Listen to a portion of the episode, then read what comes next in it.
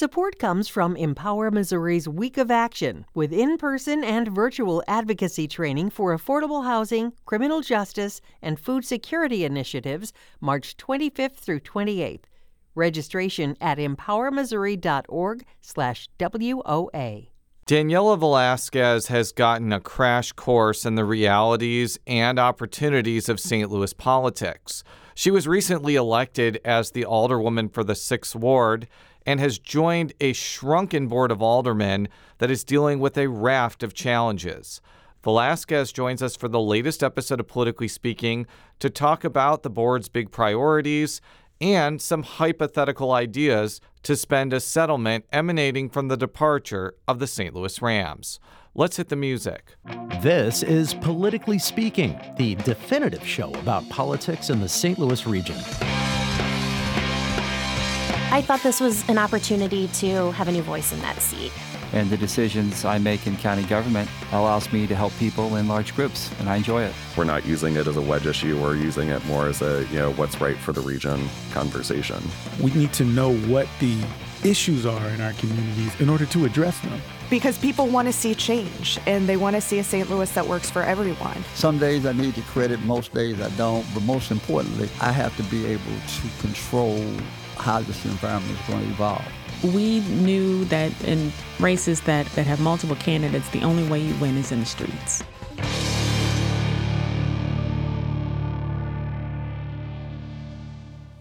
And welcome to Politically Speaking. I'm your host, St. Louis Public Radio political correspondent Jason Rosenbaum. Joining me in studio, she covers all things city government, justice, everything Whatever they else. tell me to do. Rachel Lippmann.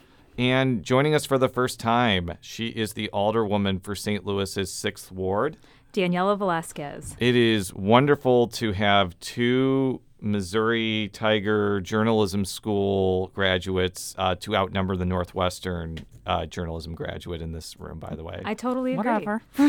my, my wife would not agree, um, obviously, since she also went to Northwestern. But that, we're not here to talk about J School, though we may talk about that a little bit because it is part of your background. But before we ask you about who you are and how you got into this world of St. Louis politics, just to remind our, our listeners what the Sixth Ward encompasses. Right. So, well, thank you for having me here. The Sixth Ward is uh, the neighborhoods of Shaw, Tower Grove South, Compton Heights, and a little bit of Dutchtown. So, South City, but not too far south. kind of in and around the Tower Grove Park, parts of Tower Grove Park, what I like to refer to as the park wards. The park wards. The It's park all. wards, It's yeah. all. That's our. That is our big park in the ward. Yes. Do you have the botanical garden? I do not. Oh. I will have the Sixth Ward. I think will also have the uh, most dog parks in the city when it's all said and done. So we have Okay, one all in. Shaw. There's one. There is a not often used, maybe after this uh, airs, one in Compton Hill. I was going to say, do you want to spoil that for the dogs that do go there? well, not many do. I hear Well, now that they know about it, now though. that they know about it. So Compton Hill, don't be mad at me. all, just just just uh, all the all the canines that listen to this show now know that but tell us a little bit about yourself and and what were you doing before you decided to run for alderwoman late earlier this year Sure. So I, um, my background is, as Jason mentioned, uh, journalism and communications, and before that, I was uh, a vice president of pu- uh, uh, FleishmanHillard, uh, doing public relations and a lot of DE and I work.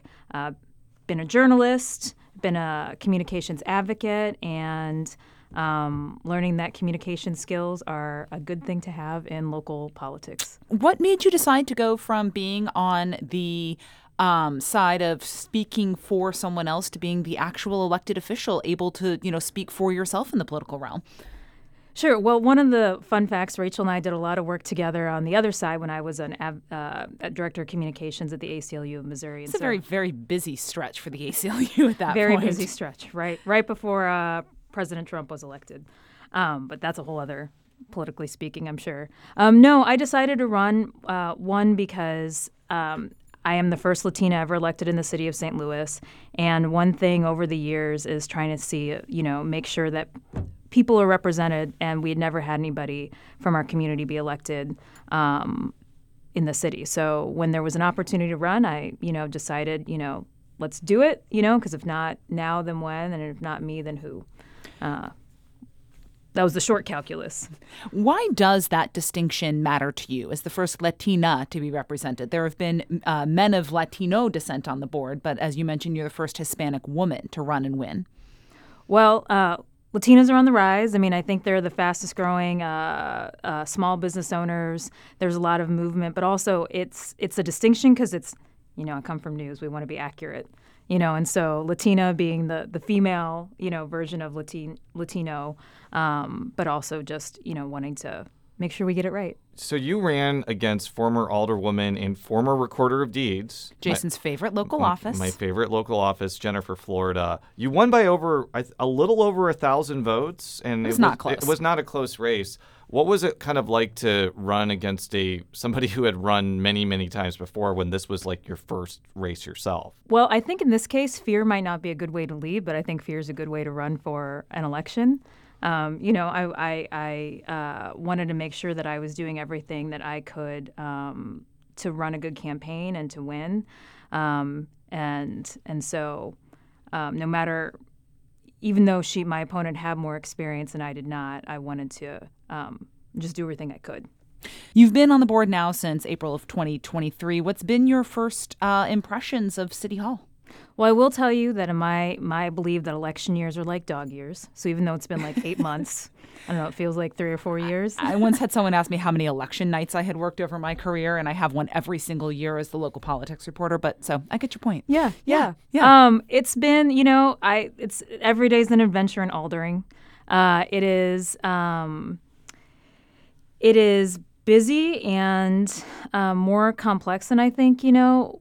Uh, I realized at the time. I mean, I think what is, you know, coming from both an advocacy background and a corporate background, um, you know, things do tend to move at a, a different pace in government. And I think, especially when it comes to legislation, and that is where, where it's really important because even though you think you can think things through, you can never think things through by yourself, right? So the legislative process, the figuring out those pieces uh, take more time. Um, you know, I think we're also in a time of transformation at the city.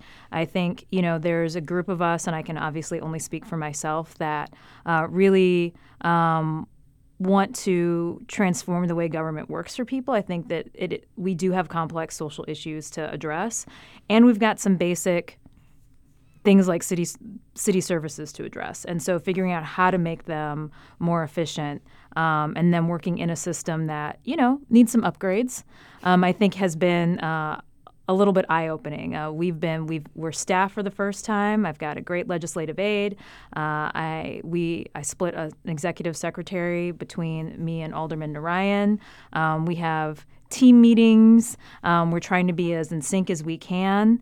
Um, you know, but it's a lot of setting up processes and then figuring out uh, how things work so we can figure out how to make them better. Do you think that you've been able to strike as a board the right balance between addressing those get the city services operating and then the larger, broad policy systemic processes that need to be changed for the city to work for everyone? I think it's a yes and. I think, I mean, like legislation, I mean, it's a process that's always uh, being tweaked. Um, so, you know, I, I'm really proud of the fact that we passed the water rate increase, not to raise rates, because it's not the politically. No, no, nobody really likes paying more for stuff, but continue. Right, exactly. However, it was something that I mean, it was it was well beyond a decade overdue, and that's really for the long term health of our city. And, and, and frankly, there's probably some more that we need to do there. Um, I think that short term rentals was a was a um, a bill that took time to it's i mean it's been in the birthing process for like five years before it got signed. It's the gestation of an elephant. Yes. Well said. Is that true? No elephants do not have a gestation period of five years but like, it is like two years. I was like jeez. I was just imagining. I was like that sounds really big and it would take a long time. And be complicated and maybe a little painful. Exactly. It sounds like legislation. Yes. sounds like the legislative process. Um, so i think that those are things that like striking that balance. I mean i think that we've uh, what you're, I think, going to see with the reallocation of ARPA funds um, or things how th- things looking at city services. I know that there was a there's been some ro- some robust conversation a about the reallocation, but b you know what can we do for the water department? Um, I've been talking to the president's office and Alderman Alderwoman Schweitzer about Um, you know, what can we do to uh, have more evidence, more data uh, about roads so we can make good decisions. Um, so I'd like to see some more of that. So I think we've still got a ways to go, um, but I think that we are we are doing some things that are striking that balance. We, we have seen some dissension, though, even among so called allies on the board. Like we, we saw that with this legislation involving the unhoused community. Just more generally, like, is the Board of Aldermen's like ruling faction as united as it seems, or is it really an issue by issue situation? Or and are factions just like imaginary and they don't really even exist, basically? And and also too, I mean, is it united as maybe those in the media would like for the narrative purposes? And so what this says. Like, I don't know if we're looking for factions. I feel like people are looking for factions, you know, among us. Um, I, I don't think we're. I mean, we're 14 people. I mean, you get 14, any 14 people in a room to talk about this stuff and you won't have agreements. You know, I think that at least what I've seen so far, I think people are, um, for the most part, committed to listening to each other, committed to learning, committed to kind of seeing, taking a broader approach, which I think has been different in the past. That, you know, yes, I may not have had as many water main bursts in the sixth ward as other places, but I still think it's important that we um, we did this rate increase for the health of you know the the infrastructure, and that's just one example. So I think, you know, not everybody's going to agree on everything, um, as, as you well know and have seen. Um, but I, I think and I continue to hope that there's commitment to at least um, being collegial and listening to each other and trying to work some of these things out. Is that there? Is most of the disagreement that you're seeing actually in good faith on policy, or does it occasionally tip into the being disagreeable and disagreeing just for that sake? Well, I think there's some examples that I could point to that have happened both ways. I think for the most part, on the big things, um, people are committed to listening and um, working it out in good faith. You know, obviously there have been some uh, contentious resolutions uh, in the past few weeks or so that um, you know might have been some disagreeing to disagree because uh, we don't actually have any say on foreign policy. It, it, would be interesting if the Board of Aldermen could solve the Israeli Palestinian conflict. It'd be like an automatic Nobel Peace Prize, I think, for the St. Louis Board of Aldermen if Which you is, solve. I just wanted to be. I want. I want. I wanted to unveil the curtain about what she was talking about. yeah. Continue, Rachel. on that ground, and we'll talk a little bit about some of the legislation that you've got coming up. I mean, is it truly the responsibility and the role of the Board of Aldermen to be taking kind of a stand symbolically on some of these issues, or should you just kind of stay in in your lane when you have like you said no impact on foreign policy I think, you know, for I mean, obviously my colleagues might think differently. I mean, I think, you know, we have a responsibility to uh, we've got plenty of things to work on in St. Louis, plenty of things to work on in the St. Louis region. Um, you know, and that's what I'm choosing to focus on. So we've seen some notable disagreements um, between the board and I think the mayor's administration, particularly when it co- comes to the corrections department. There were a number of aldermen who called for the resignation of Corrections Commissioner Jennifer Clemons Abdullah. I don't know if you were one of those people, but I think that you had been critical of, of what's happening at the jail. Um, and there's been do, do you think that this is a sign that there is some frayed relationship between the alderman and, and the mayor? Or is this just an example of like the legislature is doing its oversight of the executive and stuff like this is just going to happen regardless of whether the personal relationships are, are between yourself and the mayor are, are solid? It's a great question. I mean, I I do think that um, obviously there's been disagreements between the the branches of government. I think that the CJC is um, a really tough situation all around, right? I mean, I I, I did not uh, ask for her resignation, but I was signed on to a letter over the summer just about the deplorable, you know, the conditions because I know it's complicated, you know, but we should not have people dying um, and the numbers that we've that people have died in the CJC. Um, and we know that they're understaffed, and we know that there are, you know, they have a, a complex intake process uh, with the people who come in there. Um, you know, as a former reporter, it's one of those things where, you know, trying to understand what all is the truth. Um, you know, I would like to say everything has been transparent all the way through, and you know, it has not been. I've had a lot of questions, and we asked a lot. I asked a lot of questions during committee, um, and so I mean, I think that you're there are some things that still that we have to continue to work. Um, I think more openly and collaboratively on between you know the branches of government, um, and I think that there are you know there are different approaches i think that we as as an alder i mean my you know i feel like my role is not to necessarily take a side but to work you know with whatever leadership and whatever branch that is you know to, to create the best outcome for the people um, and frankly i think you know we do better as a city when we all work together and certainly the people have more faith in us when they see a government that is working together and not squabbling um, which is much easier for me to say here than for it to actually happen in, in real life. Have you seen things from your perch on the Public Safety Committee improve at all? Or from information that you're getting in, have things actually changed there? Or is that something that you still think needs to happen, even if it isn't to all the way up at the head of the corrections needs to resign? I mean, I think we'll see. I think time will tell. I mean, we passed the DFOB um, bill last week, I believe, recently. The mayor something like that. Yeah, I think it was last week, and they're waiting on signature. They made mm-hmm. some changes. I lost track of that and it, one. And it was almost unanimous. I think maybe it was like twelve to you know, uh, we'd have to look, but it was it was uh, by far a majority of the board. Um, and I and I think that we'll see. I mean, my hope is that um, with these new changes, that the DFOB can do its job. Um, and that there's not a whole new set of things that aren't working right in a year.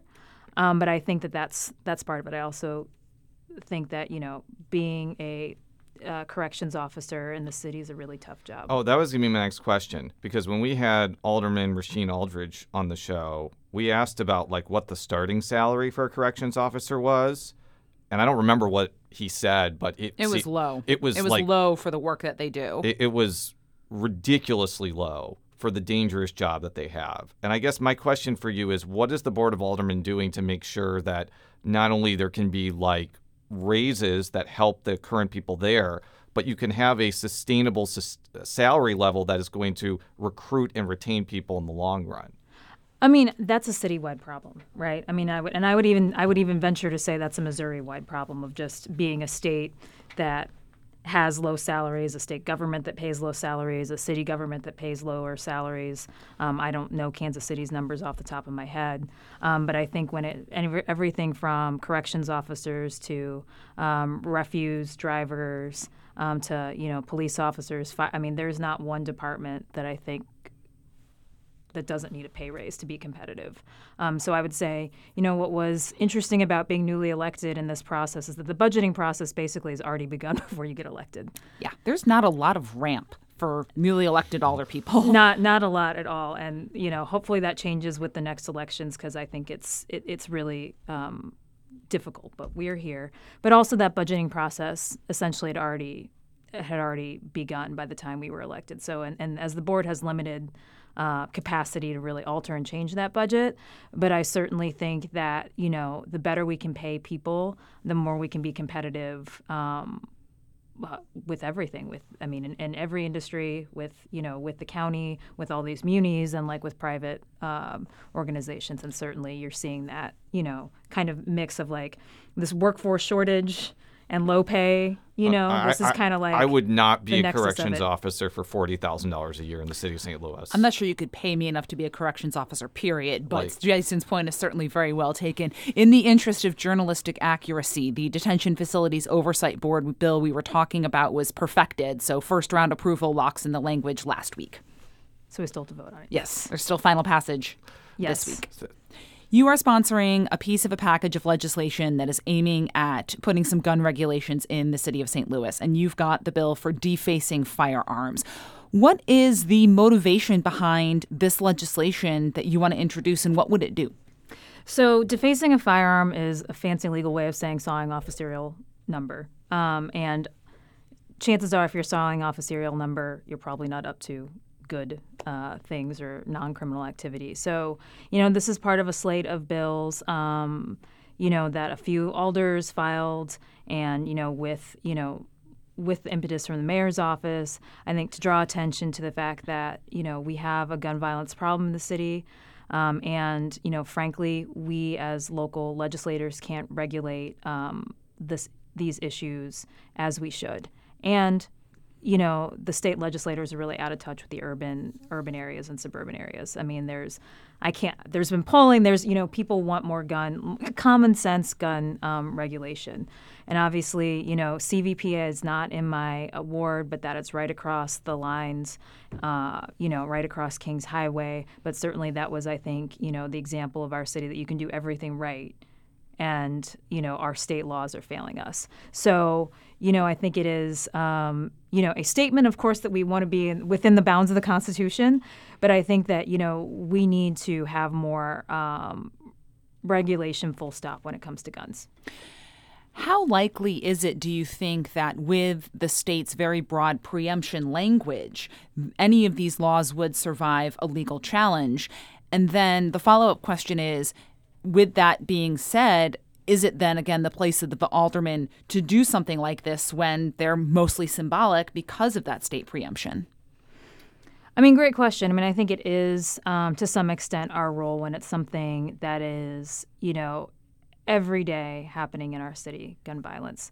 Um, and it is so clear that people want more regulation. And part of, you know, getting shot or getting the state calling the city out for its level of violence is that also the state is saying, hey, you can actually fix it. Is it already illegal though to saw off a, uh, a serial number?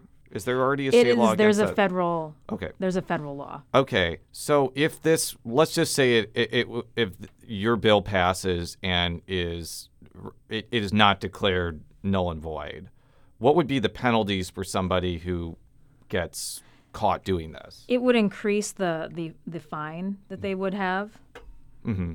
But there's is there's any incarceration attached to it? Because I don't know if the city of St. Louis can like pass ordinances that lead to incarceration, right? No. Okay. I mean, I I with that ordinance, no. I think the way it's written increases the fine. So I mean, it's not, you know, again, I mean, it's not anything that, um, I think would would stop the amount of violence, but I think it's this this part of you know, we're going to do something, and I think there's been conversations on the state level of like, is this, you know, and it's not my role as an older person, but as a concerned citizen, somebody concerned about gun violence, um, you know, will this be a something that ends up on a statewide ballot, you know, in the next few years? Which, of course, I think that there's talk about. Yeah, it would seem though, it, but it would seem that like the biggest deterrent would be the federal prison right. sentence. Right. If there's say. already the federal law, which by nature of being the federal law has you know stricter penalties behind it, what is the need for the city level ordinance that would just lead to a fine? Isn't the deterrent more likely to happen at the federal level? Well, I think there's also this, you know, part of this is this this growing frustration, or this I shouldn't say it's growing this frustration with people, with constituents, right? That they they want to see that we're taking action, and you know, legally, and we don't obviously want to do illegal things, but like we want to be able to, you know, let people know that we are serious about curbing, you know, violence. So is it is our ordinance, you know Right. I mean, is it going to be more of a deterrent than federal prison? I mean, it wouldn't be for for me, probably not for somebody else. But I think you know it's it's part of this larger message that we want to send both to the people, you know, and to the state government that we you know that we need to address gun violence in a serious way. If it isn't a deterrent, is it mostly just doing something to do something though? Like is that again is that sort of what the alderman should be should be doing? Like you're saying we we are doing something on gun violence, but are you actually doing something on gun, violence with the federal penalty out there? Well, I think it's a mix of things, right? I mean, I think that you'll see like the things that we're doing for gun violence as a city. I mean, or even public safety in general is, you know, the police officers uh, had the biggest raise, you know, in the past in a long time last year. Um, certainly, you know, as an alder, building relationships with the police department, I've a great relationship with the chief and the commanders in, in our area.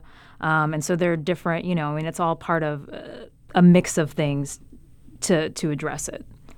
We'll be right back after this quick break with Alderwoman Daniela Velázquez.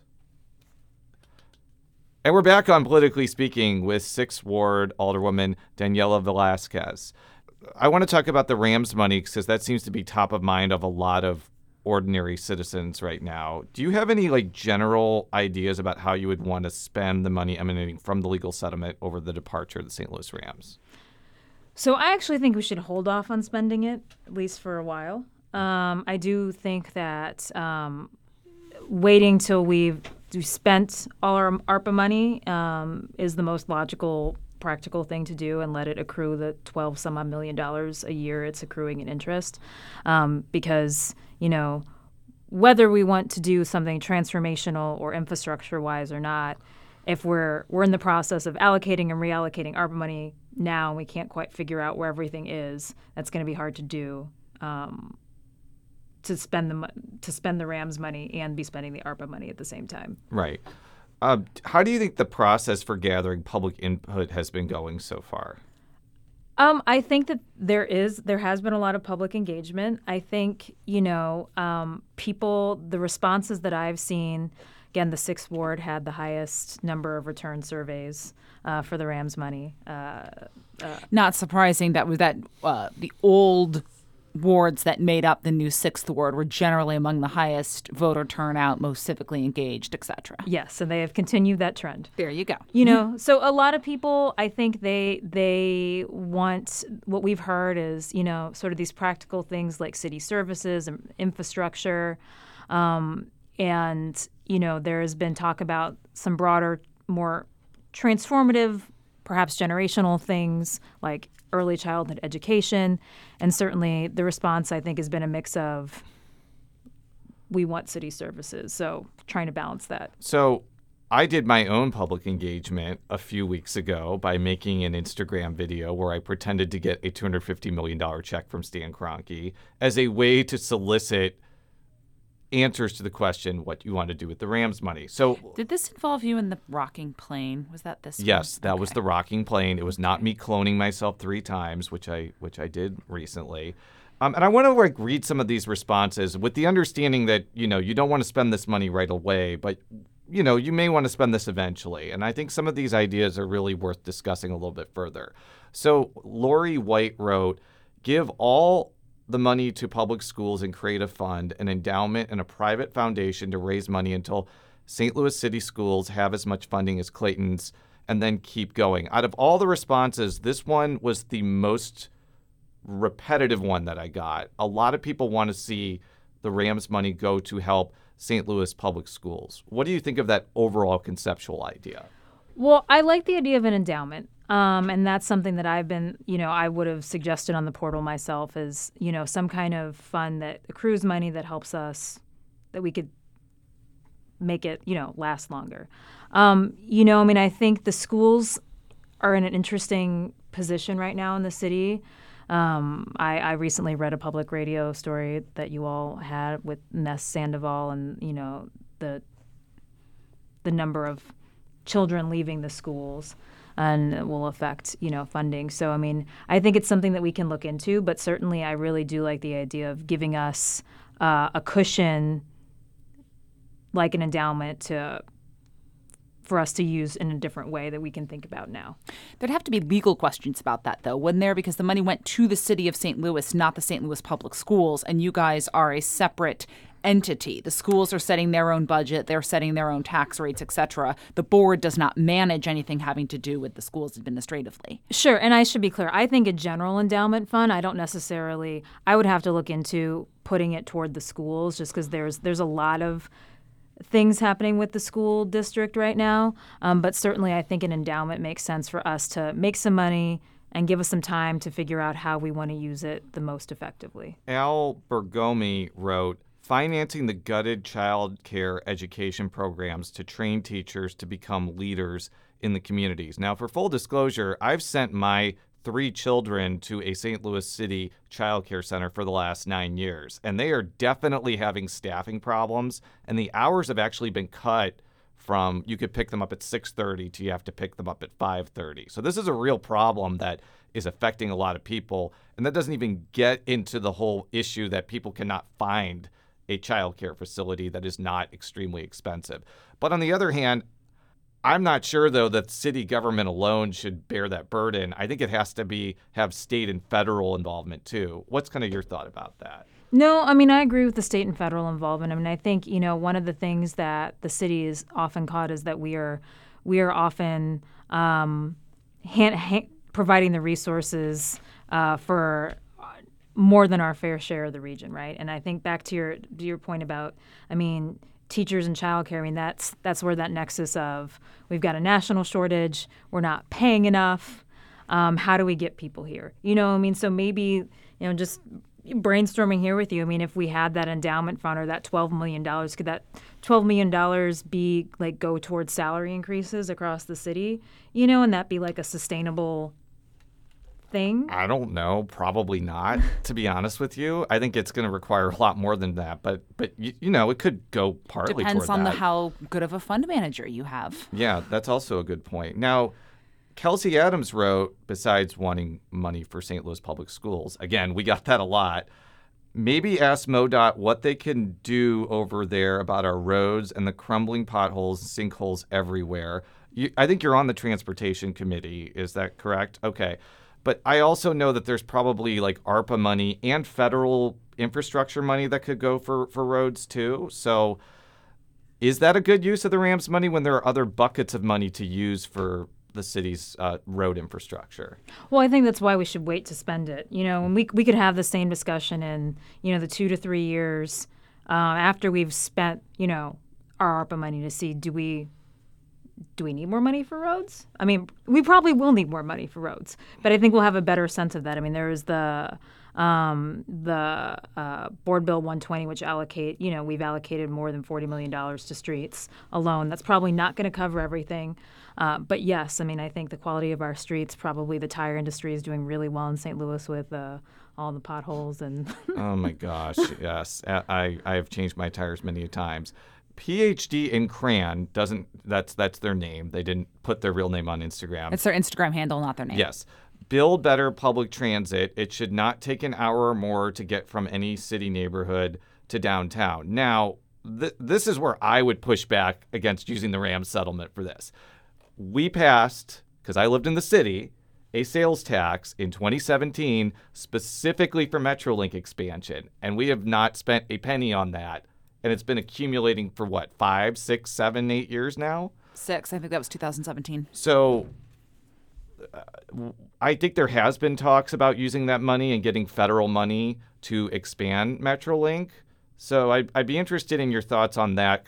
I think that's separate from the Rams discussion, but I do think it's something that the board may take up in the next year or two. So I'd be interested in your opinion on that. I think before that we get to like the Metrolink question though, she just said better public transit. That doesn't have to be Metrolink expansion. That can be buses, that can be restoring, you know, bus routes, increasing bus routes, etc. But I think in general, would it be better to use the dedicated sales tax money for public transit or to use RAMS money for public transit? I mean, one, I think we have to see what we have. Uh, two, I think it, it is a it is a long term commitment, right? From what I've read and understand, I mean, a lot of other states that have a more robust public transportation system, their state is also paying a more robust. Con- they're mo- more robustly contributing to those funds. Um, so, I mean, it's again one of those things that the city can't do everything alone.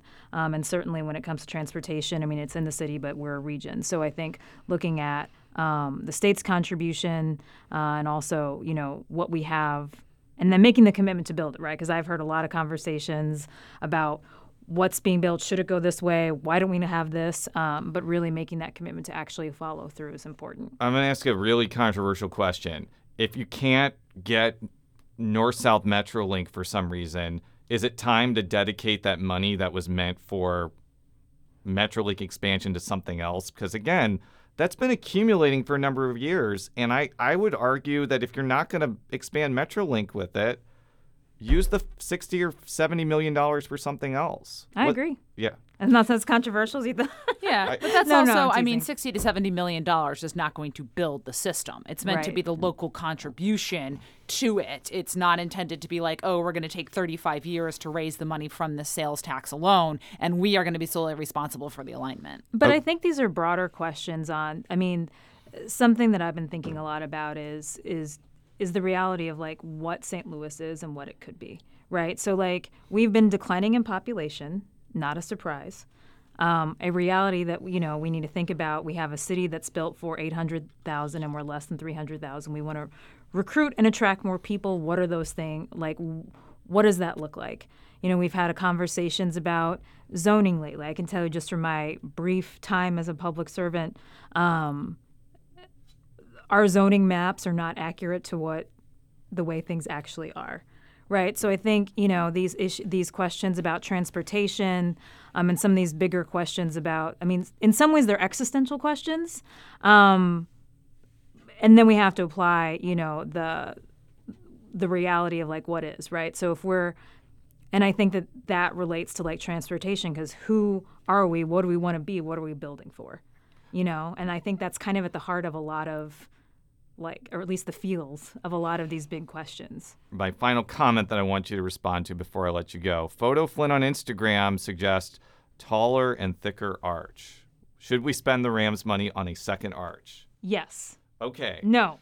no. My, McDonald, you know what? If we want to have the arch completed, McDonald's needs to chip in. Obviously, they're right. the golden and we'll arches. Yellow too. Yes. Um, I've always thought that would be an amazing, like, public radio, St. Louis Public Radio April Fool's Day story is that McDonald's is contributing to finish the arch. On that note, Alderwoman, thank you so much for coming here and talking with us. We will have you back in subsequent years to talk to you about other things that are going down the pike, so to speak. Politically speaking, is a product of St. Louis Public Radio, which is a part of the University of Missouri St. Louis. Alderwoman, how can people find you on social media outlets or how can they get in contact with your office if they need to get a hold of you? Sure. So you can find us on uh, Facebook, where it's Alderwoman Velázquez. Um, and on Instagram, Alderwoman Velázquez. Again, I know it's a lot of letters. Mm-hmm. Um, and then we actually, you can email us at 6th Ward, uh, number 6, TH Ward at stlouis mo.gov. Thank you very much. And until next time, so long.